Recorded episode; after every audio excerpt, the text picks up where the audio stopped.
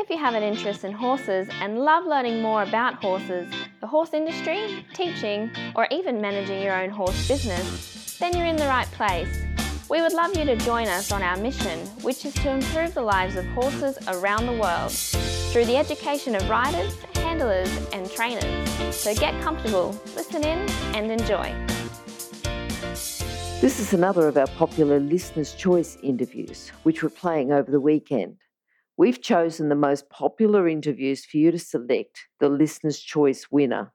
If you're not sure how the Listener's Choice competition works, have a look at horsechats.com slash choice for the rules and the leader. Today's chat's been brought to you by International Horse College. International Horse College's motto is people safety and horse welfare, and you'll find this message throughout our chats. Registered Training Organisation number 31352.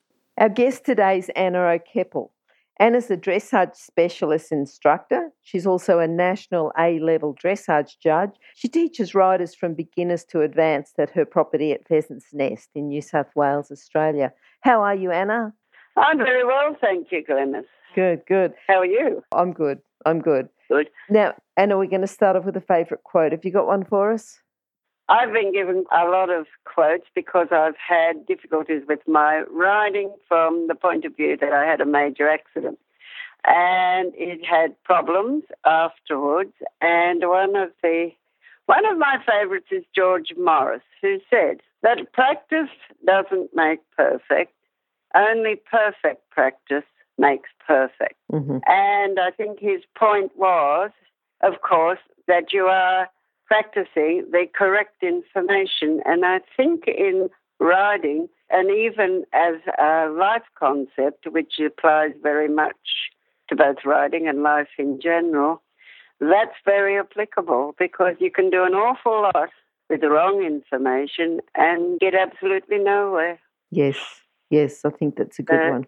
Yeah, yeah. Yeah, I thought that was a good one. And as I say, they come up all the time. I think it's great to have these quotes, but at the same time, not to get buried in them, mm-hmm. Mm-hmm. which I think can happen with people. They live on them. They're definitely very useful. Certainly good to reflect on, aren't they? Yeah. Yeah. I think for reflection and thinking, they're mm. excellent. Anna, I know you've been in horses a long time. Do you have memories of when you very first started with horses? Yes, I do. I didn't have horsey parents. My parents were war people from Germany. So there were sort of problems anyway, but they were very connected to nature. And although they were Dresden city people, the Europeans, and they still are, from what I've seen when I've been over, very connected to the land, animals, etc. And I always wanted a horse. I used to, I know when I was little, I don't know quite how old, I used to get the prunings off the fruit trees and put names on them with sticky tape. Okay. And then line them up, and yep. they were the horse. And then as I got a bit older, because we had, uh, at that time it was at Leppington, and they were still 100 acre properties, dairy farms, and so on. And the neighbour, they had horses there. So I would go and pet them, and then one day I decided that was when I was 11, 12, that I was going to hop on one of them. So I caught it oh, yeah. went to hop on it, and it promptly bucked me off. I'm guessing now it wasn't even broken in. And then that went on, wanting a horse. And then when I was 14, my father finally bought me one. It was a stock Galloway, it had been used for stock work, and it would only walk and canter and there was no saddle, so I rode that around bareback because you weren't game to say complain about the horse or the horse disappeared because a friend of his had said, well, if you get her a horse now, then it'll be short-lived because it'll be boys. Well, the boys never really happened in that way, but the horse kept going. and then in those days, it was pre-warm blood days, so you rode X race horses station horses, and the Arabs, Arabs and Arab crosses were very popular. And uh, after the Galloway, well, the Galloway was showing off, and I could only canter towards home because I wouldn't go the other way. So I hadn't had lessons. And then um, it just went straight through a fence, which Oh. was a bit of a surprise. I thought it would jump, but it didn't. And then just one thing kept leading to another, and that one had foundered, so it was sold on. And then I got a Galloway, a very attractive one. Did quite a bit with him. And then in those days, we did everything. I went to Pony Club, Ingleburn Pony Club, did a lot there, ended up with the A certificate, and did a bit of teaching there. Then the dressage started. New South Wales dressage started in at Warwick Farm. So I was in on it since inception. But prior to that, we hunted. I did quite a bit of eventing because that was popular, lower level type eventing, and represented New South Wales Zone 1 at a state championship at Warwick Farm. But we didn't do well because we overtrained beforehand because at Pony Club you were very dependent on the people and they were volunteer parents usually and the poor man overtrained us, but it was still a very good experience. And you'd have these Pony Club Jamboree days. We went hunting. We did hacking. I did hacking with a part-bred Arab I bred that was quite attractive. So we did quite well there. And we got a great breadth of experience. Was it in that time that you decided to have a career with horses, or what happened there? Did you always think that you were going to do something working with horses? Well, I always thought I'd be with horses. Mm. I didn't actually necessarily because I really wanted to be a teacher. hmm And I had to do it on a scholarship and I missed out. And in those days, you got letters from various people to give you a job and so on. But somebody uh, turned down their scholarship. So I ended up teaching. But the idea of that too was A, I did want to teach and I loved training, even with the animals and things like that. Yep. And B, it would give me time for the horses Mm, with mm. holidays and after school. Totally selfish thought, probably. It's not an uncommon one. No.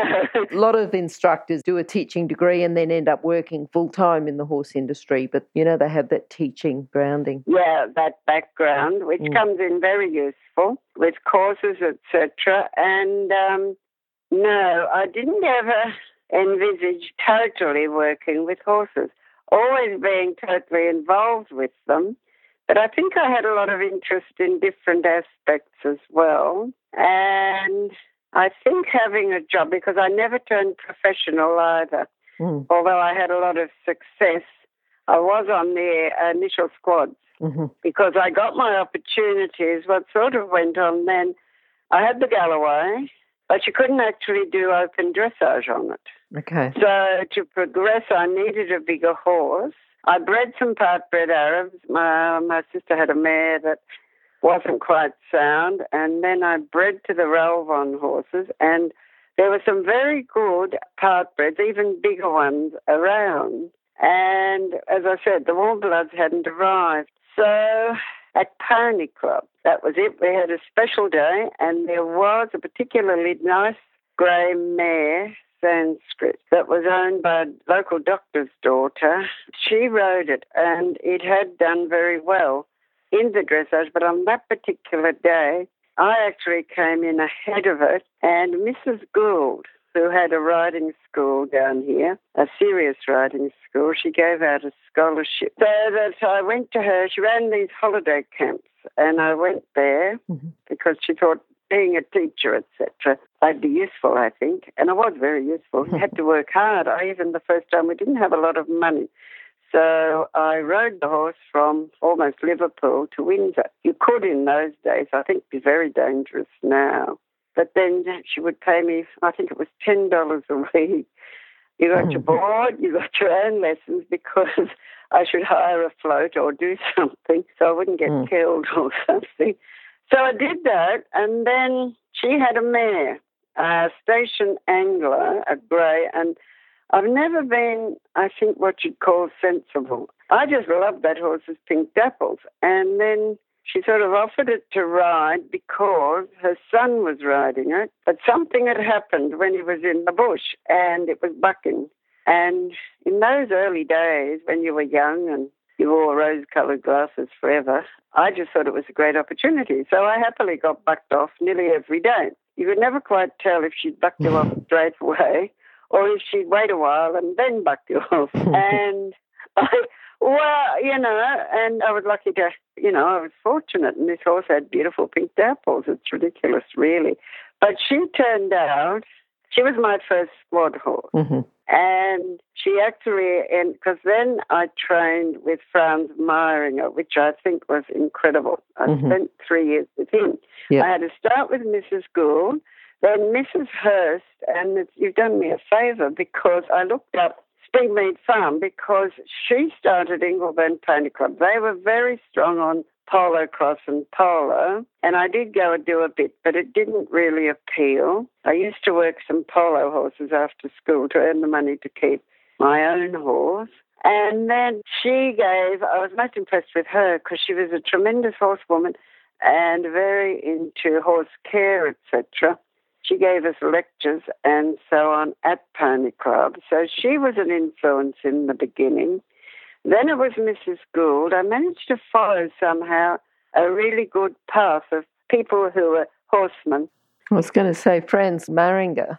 You know, if you had had lessons with Franz Mairinger, that would be good. Yeah. Oh, it was an amazing experience. I Mm. spent three years up and down because Yep. I was on the squad, and he took that angler, who was a strung out horse, tended to go a bit hollow, but I, again, as many people, you learn a lot from all of them. You Mm, learn a lot mm. from everyone and everything, really. And the piaffe we could do was unbelievable because Fran and George Wahl were pas de deux partners at the Spanish riding school. And George Wahl, who was Stuckelberger's trainer, they came over for This Is Your Life for Fran. So I met her, and she actually wanted to buy my Galloway, but it's too small. And George soon straightened it up because she had Granat at the time, and he was big, and she was only tiny. So she wasn't so happy with it. But anyway, they had a horse there that the powers that be said would never piaffe. So they used to take it and just do a bit with it every day, and it ended up outstanding. And George was evidently a genius with piaffe, And yeah, it was fascinating with this mare. I got her to medium level, and then we were doing the, they were the first interstate trips, the first nationals, and we went to South Australia because we were part of the team, and we went to Melbourne, and then we went to Brisbane, and that was when Tina lost her horse. Lots of us had lost horses. hmm Somehow she found it. And what it was in the end, we didn't really know because that year she was supposed to take, I think it was Jackpot or Truffaut, I think it was Jackpot Yep. to the first World Games, and he died Mm. just the evening before departure. So, you know, that was a terrible experience for her. Mm. Don't think she ever quite got over that. And uh, Franz and Tina's husband used to play chess and got on very well together. So I did the three years with Franz, lost Lady Penryn, rode Franz's horse, which Christine wanted to take, you know, him, the horse, and the lot back to Europe, but he wanted to stay here because his family was here Mhm. and that meant there might be other things too. Well, I don't know.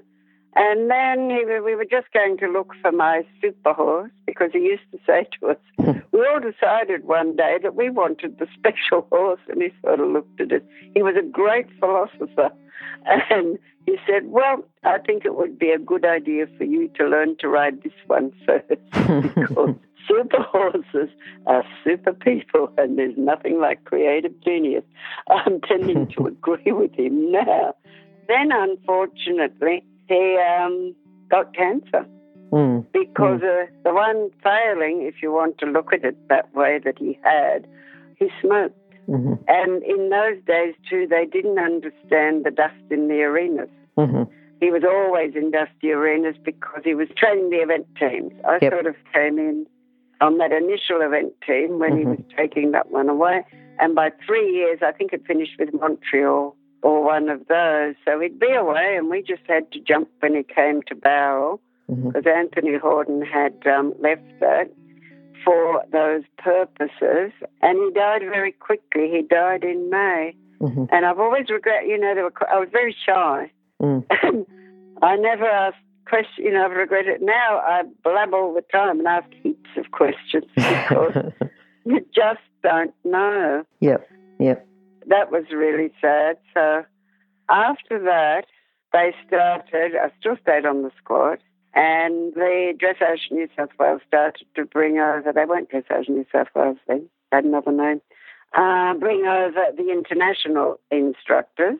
And they were very interesting and had a lot of influence. Hannah Valentin, Holtzell was great. I was really sorry when Australia rejected him as a trainer and he went to America because he was very good.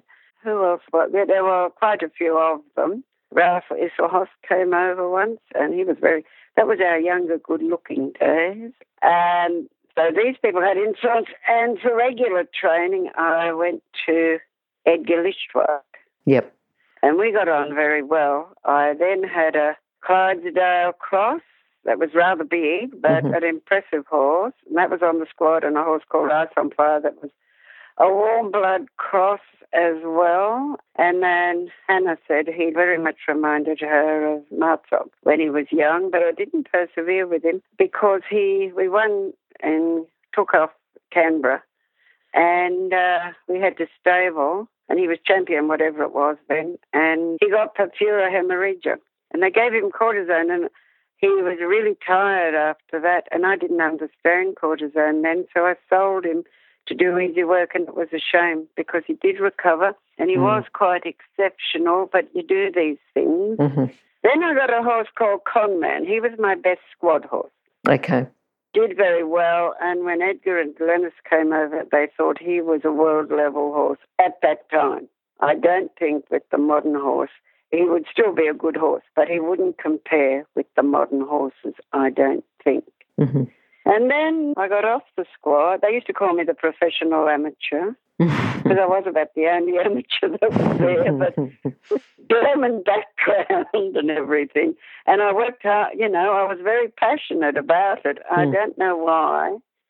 I never really thought. I think I only didn't think about a full time job working with horses because I really liked teaching as well. Mhm. I think that's what really happened. And I could fit in the two. I left teaching when I got on the squad and stayed at Mrs. Gould so I could um, go backwards and forwards to Barrel and fit in all the training. And I rode quite, I was always the troubleshooter. I rode all sorts of horses, which I think gave me a lot of background. I don't think I was, no. I heard somebody commented you had to have talent. Now, I'm afraid I don't agree with that. I agree with George Morris, who, and you see too much of it in this teaching too. Lots of people have talent, but what we really want is attitude. Forget about aptitude. You need aptitude for people. And he's, George said the same about Kathy Kuzinski because she wasn't his sort of person at all. Mhm. Untied, da da da da da. But he said she could write and she'd work. Mm, mm. And that was a point I think quite the few that I've listened to did make. You have to work. Is that the most important thing, the attitude and the work to have a career with horses? I think so. I think it's attitude. And nowadays, I think because I've got a young working pupil type person, parenting is difficult. They're very spoiled, a lot of them. And educationally, what is happening, and that puzzled me for a while because I get children and I get uh, difficult children to fix up, for want of a better word, which, and I do enjoy that side of life as well. And it was really interesting because they go, oh, you tell them to do this, you tell them to do that, and it wouldn't happen. And off they'd go until it dawned on me. A, they had no intention of following direction anyway, because you did what you wanted when you wanted, which was part of the attitude, which was partly why they were here. And they could not follow direction. Mm. And I'm getting quite, even this child, she's very interested in becoming a vet nurse. She's only 11, 12, but still 11, 12 in Afghanistan. You're raising a family at Yes, 13. yes. Come on. And Yes. if you want a vet nurse, it's very, jobs are very responsible. Mm. And it's not like our time when there was only half a dozen after one job. It's just packed now. So, and then, yes, educating them to follow direction. Mm. I think the riders that are, we have, first session is an assessment session. And as I said, I have to also say it's not just can you walk, trot, and canter. It's about your attitude. Do you listen? Do you make uh, responses that actually make sense? communication skills, is that? Like responses Yes. that make sense. So communication skills, yep. That's right. Communication skills are now difficult because even as a judge, the older people, and I have controversy about this, but there's a lot of controversy at those levels. You're allowed to trot around, and then the judge is supposed to check your number as you fly by. Often they have the wrong one or one, and it's much easier to check it and have everything right so that the paper doesn't have to come back. However, the older people who are uncomfortable, there is a procedure that's polite. I do like courtesy still, old fashioned, but it's coming back because the young riders got very difficult. You say good morning or whatever, you say the horse's name, you say your own name. Then the judge can direct you, may notice that the gear steward has let you through with bandages and say da da da da da. Mm. Anyway, the others were because they're now allowed to just trot around, stand at the top, and then you've got to ring a bell Yep. and let them come in. And I've had a couple of experiences, even in the early days in the eventing. Judge one rider who stood at the top finally did toot him in. He was the only one who really did that. The event people are very polite generally. And he wrote his test. Now, if he hadn't placed, it would have been fine. But he got a six, and he wa- rode a, the horse wasn't entered. And in those days, it was illegal. Mm. And of course, the competitors caught up with him. Mhm. So there we were, waiting back because it had to be solved. Mm. And uh, yeah, clever. The human race is very cunning, and they'll always find a loophole. Damn it! But never mind. And then the young ones now, they don't have the courtesy. Some do, and I think there's a bit of a push again for that to happen. Mhm. Because again, you check numbers, they're even the elite. I mean, some of those people, they're the worst because they have the wrong one, they're casual, and then gear stewards let them through all the normal human behaviour and they grunt. And the younger people who can't really communicate, it has got to that level. And I have that discussion because I do have a lot of interaction with psychology people, people who teach other things and are interested and the technology debate that's going on now anyway. So it's an interesting thing that, as you pointed out, but I think if you're going to run a business of any description, but very much so with horses, you're actually teaching, communication Mhm. is very, very important. What do you think is the best thing about working in the horse industry? There's upside, downside to everything. The best thing for me personally, because you can't speak for everybody about it, Sure. professionals view it a lot more differently because even now I'm medically retired because I had a stallion smash my head to pieces. And they did stick me back together. But I think for myself, I'm actually doing what I love doing hmm that's my personal trip. And even if, you know, if I'm feeling bothered about something, and Franz would say the same, and I find that with a lot of students and many people who have, aren't quite game enough to do something about it, then they don't ride their horse. It's much more stressful, distressful. Stress is great, but this stressful living, they find it, you know, they'll leave the horse. Whereas once you get out with a horse, animals of all description, and just get out with nature. That's a therapy in itself, and it's a whole different world. And you just have to, as Fran said, you've got to leave, and others. You do leave your worries behind. And I find just about with everybody who starts and or comes back to it, because the people who come through are many and varied. I've taught them from very young one, two ish, just to have ride, tiny rides. It's amazing what young children pick up. And then what was their biggest difficulty was actually getting over that hesitancy mm-hmm. and being able to look at that as a therapy too, just as proper riding and correct dressage training. Which is just basically correct training, is a therapy for the horse I think a correct tuition and your ability to get on there, even as I say, if you just walk and trot on days when things are particularly difficult, it's amazing how it does cheer you up. Yep. and help you through more difficult times. You feel tired, etc., before you get out, but once you're out there and on board, that's the hardest part: is getting out there, getting on the horse, and away you go. And these days, I think with children of eight and less even, paying $400 for a psychologist. You think they'd be better off with a horse? Well, Yes. they would. It only Yeah. costs you a couple of hundred a week. yeah, yeah, yeah. Might be a Instead of- bit easier.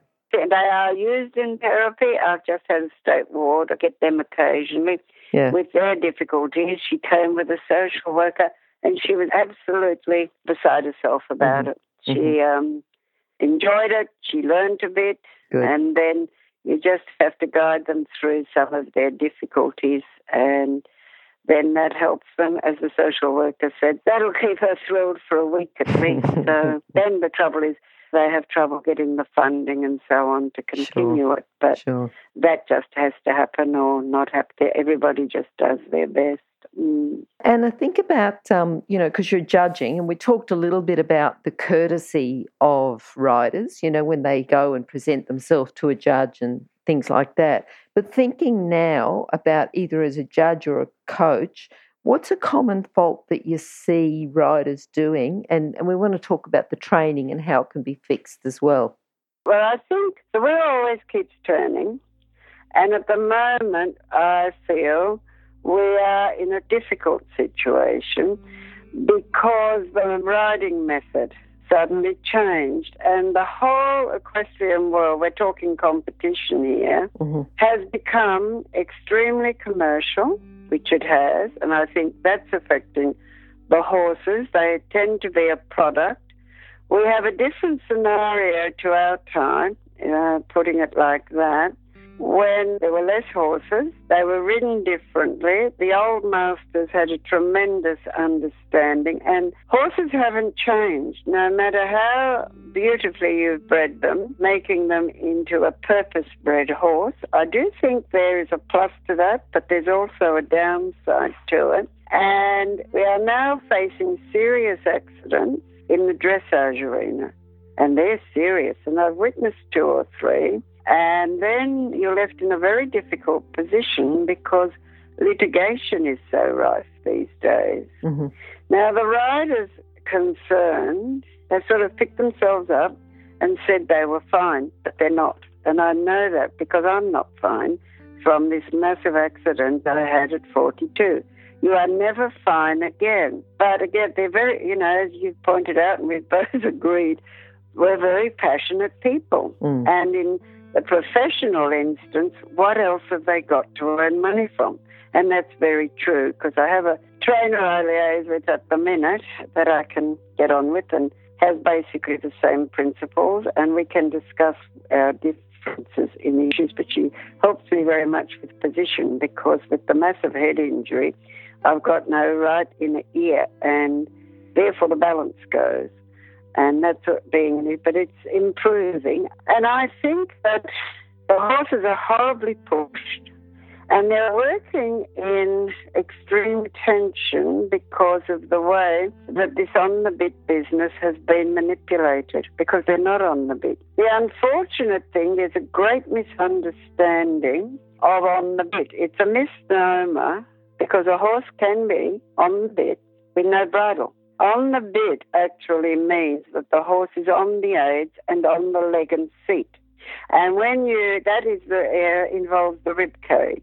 And when that rib cage stays under you and the horse is again, and what they term in front of the leg, the neck of the horse naturally drops. And that, I'm working with three horses, the modern day ruined horses. I've had three and one really, but when you get to the challenge bit, he's, it would happen now when I'm nearly 70, but a fascinating challenge because with the modern noseband arrangement and the mouth just tied shut like that, they're in agony. And then they don't ever come near the bit because it's dropped. And three of these horses, they roll up their tongue to try and alleviate the pressure. Then that puts the bit on the bar of the mouth, and they're very thin bits these days. Yeah, you can really cause some pain there.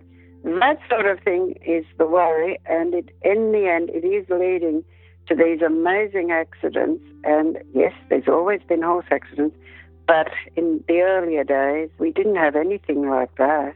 And then Tenterpillitt, because of the pressures, they're too young, and those pressures then break them down both mentally and physically. So I, I'm very interested in a lot of these things, and uh, I have these reschools. I've always worked with horses. That's why I got cheap ones along the way, which I could afford because they had problems. Mm. Also, I had the good fortune to have good trainers, and uh, there was Edgar, and I still then I had those various ones with the squad. They did vary a bit, so I think I had excellent background there, and even now I worked with Irva Spenlin. We had a falling out. I worked with him earlier on when I just had the accident because I lost a heap of confidence. He was very good, but he didn't push me enough, not really. But maybe I wasn't pushable. I don't think I should really go down that track too much. But then we got back together and had some excellent sessions with him. But see, they're all old and dying. He's now 75, no longer coming out. Unfortunately, his daughter died of cancer, so that was shattering for him, and he's had to make changes. But he helped me a lot lately, and uh, who else? Yeah, the trainer I've got now, she's been very helpful. We at least can have discussion. Mm-hmm. What do you think can be done, though? You know, this whole problem about horses being push too quickly. Horses, people think they're on the bit that they're not really on the aids, and the noseband's putting horses into a false outline. And to stop the horses being broken down mentally and physically, what can we do about it? How can this be fixed? I think the wheel is slowly turning. It's very difficult in this country because, how can I express it? When I was 30, there were problems then with Australia's acceptance of the Europeans. In fact, we went to a stage where one particular person too, we were going to show the Europeans. Well, you know, they had to do it our way. I think Australians can be because we're a bit isolated and a bit detached from. It's more global now. And also, the issue it doesn't just happen here. It was happening very much in Europe because I attended several forums. I'd fly over, attend a forum, and then I had relatives in Dresden and people I knew elsewhere. So I'd visit as well. Forums at Hügelmüde I went to.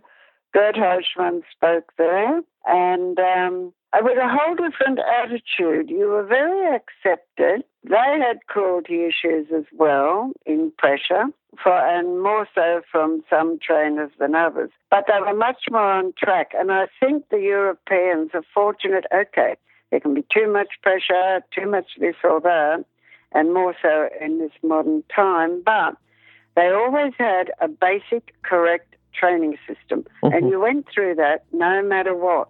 Then you made your choices. You either became a bit brutal or a bit this. And it was very clear, even at those forums, who had which reputation. And again, they were knowledgeable people from France, America, and different places, and they would stand up for things. And recently I've run into some difficulty myself because to me, welfare of the horse is most important and always will be. And I think, unfortunately, there is a bit of hypocrisy there. It's also a bit limited by the understanding of people of how a horse operates. Like half, quite a few of the judges, and I've mentored some, refused to um, learn the training skill. Mm. Just refused, you know. That's yeah. all you would think a judge would, you know, people would be interested. I think we're a young country. America is 10 years ahead of us. And unfortunately, again, recently we had the opportunity to get one of the Spanish riding school people decided he was too expensive, and America's got him. Okay. And they're doing better and better. I think that sort of thing is a shame. On the other hand, we're getting people like Hess who's training the team, Brett and Co. They hide behind closed doors now, which is a bit of a shame. But again, they are improving the riders quite a bit. But yeah, I think we just get a bit limited there. And just recently, the Danish, the noseband thing has come back. They now are going back to correct fitting. It's up there on the website. I'm not sure whether Australia has followed suit, but I know that one of the show jump Colin book one of the show jump people who wanted to show jump Australian I had that was good. Um, she just said, why can't Australia think of something like that? But I think we're in flux, if you know what I mean. Yep. We're Yep. gradually, gradually, and the wheel will always turn, and it is. The cruelty issue, they have St. George magazine over there, wealthy, you know, there's money there. I Mhm. don't think that the people who are trying to promote better conditions for the horse, mentally, physically, etc., we don't have that sort of money here, which makes it a bit more difficult. And the other thing that has changed, which is putting a lot of pressure on, is the rich owners. There's Yep. a lot more Yep. money in Australian dressage, and the whole scene has changed because in our day, you had to be a genuine amateur Mhm. to go, and we raised money for Dennis Piggott. You know, they raised money for themselves. You also had to have a job Yep. out of horses, and you were a true amateur when you went. And that's not the case. It's hugely changed now. Sure. And the rich owners, uh, it's not the money that's in Europe, but it's the top level money here. And we've got Wallinga. And not, people with a lot of money have come into it. And, you know, they want this and want that out of it. I think that's added a lot to the pressure of everything. I think that's about it. And in Mhm. competition, I think one thing that riders go through is that obsession. Yep. They are very tense because I think I'm tense, but I'm one of the most laid back people on the scene, I'm told. What about a book that you'd like to recommend for our listeners just to complement their training?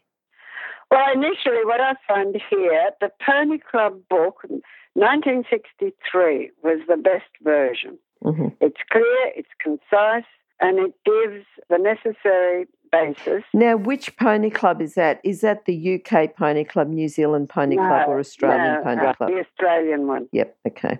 the Australian Pony Club book, and I just got um, some recent copies, but they've changed it and they've put in some photos that I don't think are terrific.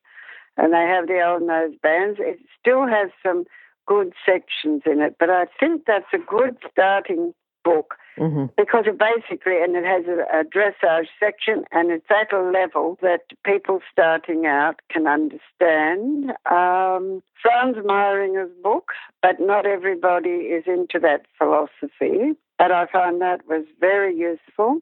Horses are made to be horses. Is that the one? That's the one. Yep. Yes, horses are made to be horses. Gerd Heuschmann has books. I think he's got two out now, and a DVD as well. And they're very interesting books. Charles de Kunffy, he has, uh, he's quite academic, and that's not for beginner people. And then I think then Margaret Clark, she wrote one on care of the Australian horse and pony. That's a good basic one. Belschner's horse diseases. Some of those older books are, um, again, they have a good basis, a more old fashioned and direct basis to them, and I think give a good foundation for people, as well as a good reference hmm for later on as well. Good. Because recapitulating, and then show jumping, Anthony Paalman, Yes. that's a good one. And then George Morris's books too. Yep. And then the, the Klimke books, I think, and that basic Cavaletti one, they have a very good basis as well for people that have done a bit. I don't think they're for a total beginner.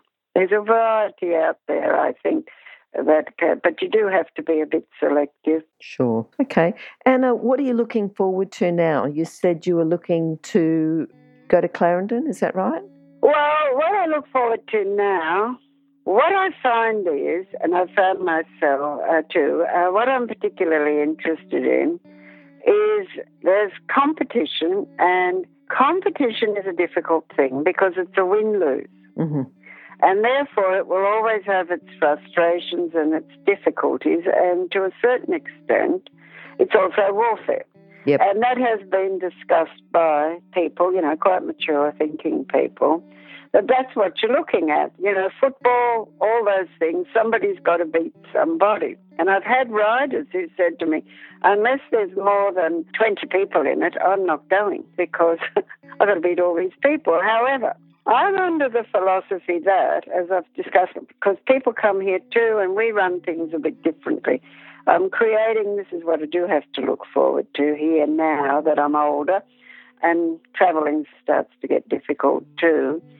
That we create a win win situation. Now it's possible, but in the big wide world, what I call the unreal world, others call it the real world, it's not going to happen, or not in any great hurry anyway where we have a win-win. You simply get percentage ribbon if you do a test, whatever, because as I said to somebody, it doesn't matter if I'm the only one in it. The goal is to get 80%, 90%. Mm. So here I am on my own, and it's fine. And if I get 45%, well, that's no good, is it? Whether I'm one of 50 or one of one. Yep. so, yep. You know, I need to go home and do something, or maybe the judging wasn't up to scratch, but you've got to watch that one. Mm. So I'm looking forward to that because we have all sorts of different days. We do things like pirouette work using cones. We do, because I take basic barrel racing because good horsemanship, dressage is just training. That's the other thing I think that's happened now. Dressage has become a horse, whereas that's not true. And a lot of people feel like that. I've got to have this good horse. I'm never going to be that good. And it happens even in the amateur owner thing they've done now. The amateur owners buy one from Europe and then they can't ride it. And mm. that is the difficulty. What you really need to pay money for is correct skill and knowledge. And with that, as Hess, one of the trainers who comes over, and he said, give me the rider who can make an ordinary horse into a good horse. Mm-hmm. Mm-hmm. I like to do, I've always had ordinary, even now. I was going to buy this fabulous horse as my last scenario. And what do I keep getting? Horses with difficulties. that is what it's about. And dressage is a training, it has nothing to do with the horse, is the real reality. And I think to have contentment and satisfaction, mm-hmm. it's not about fun. I go to Luna Park or something like that to have fun. But enjoyment, you definitely need to enjoy and have yes. contentment mm-hmm. and satisfaction in the work that you're doing. And that only comes with correct knowledge, learning, you know, the skill, the basic skills of patience, perseverance. But you can't do that without correct education. And then, yeah, we have seminars, we have demonstration days, and then people, we have what we call, because people really don't want to do competition because of what it is. However, I've changed that name to evaluation. Mm-hmm. We have evaluation days. Okay. And you come in, and part of the discipline is to remember a test, but we also vary it freestyle. Then you can make up your own test using the criteria of maybe preliminary, maybe novice, or whatever just to broaden it out of the round and round the arena thing. Good.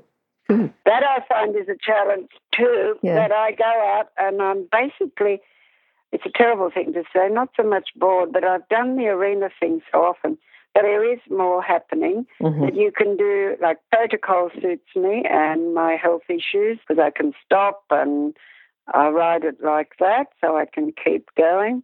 Then freestyle, I've always really enjoyed freestyle and mm. done well with it because there again, you can write your freestyle. That can help do lots of little walk bits and so on.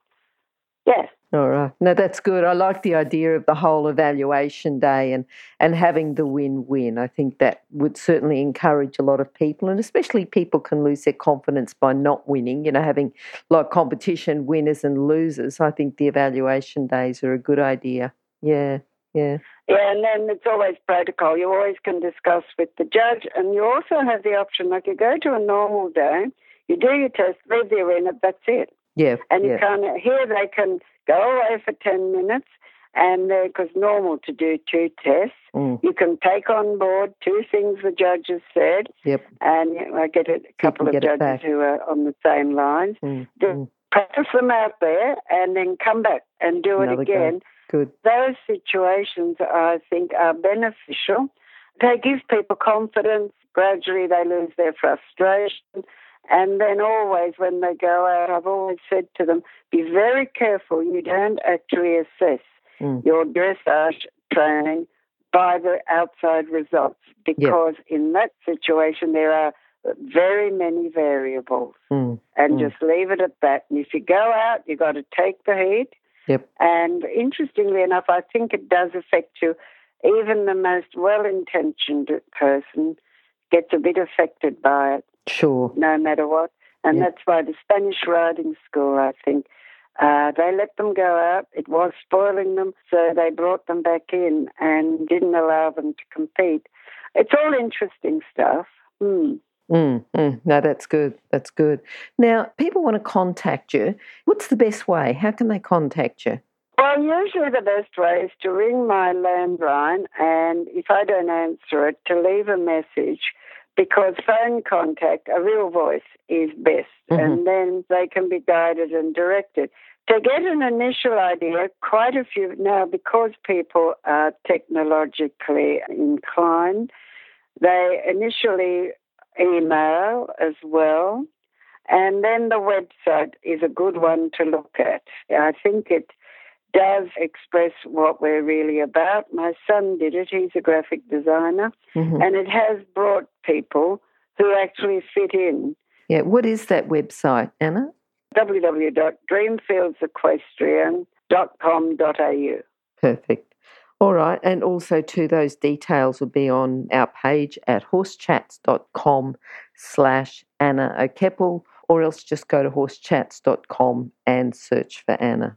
So, Anna, look, it's been wonderful talking to you today. We'll have to get you back and talk to you some more. I'm sure you've got lots of great stories for us. I have. I'm actually going to write the book when I get over some of the stuff that's happening in my life because I do enjoy language, Yeah. writing, and all those things as well. And then, yes, the other thing is they can text the mobile. I can't actually text myself, but people do that as well. read the They text, uh, okay. but the mobile, it's well, Telstra is Telstra, and it's not Sure. totally reliable. Hmm. Okay. Oh, I'm sure if people want to contact you, they can try a couple of different ways. So thanks very Yeah. much for talking to us today, and hopefully we'll get you back sometime soon. Thank you very much, Glenys, for the Thank you. opportunity. Thank you. Thanks. Bye. Bye. If you've enjoyed this chat, then please comment, rate, and subscribe. If you'd like any changes or recommendations for guests, then please contact us through horsechats.com. And while you're online, have a look at the government accredited courses at internationalhorsecollege.com. Registered Training Organisation 31352. Remember that our comments and instructions are general in nature and do not take into consideration your individual horses or your individual ability and circumstances. If you enjoyed this podcast, then please leave your comment below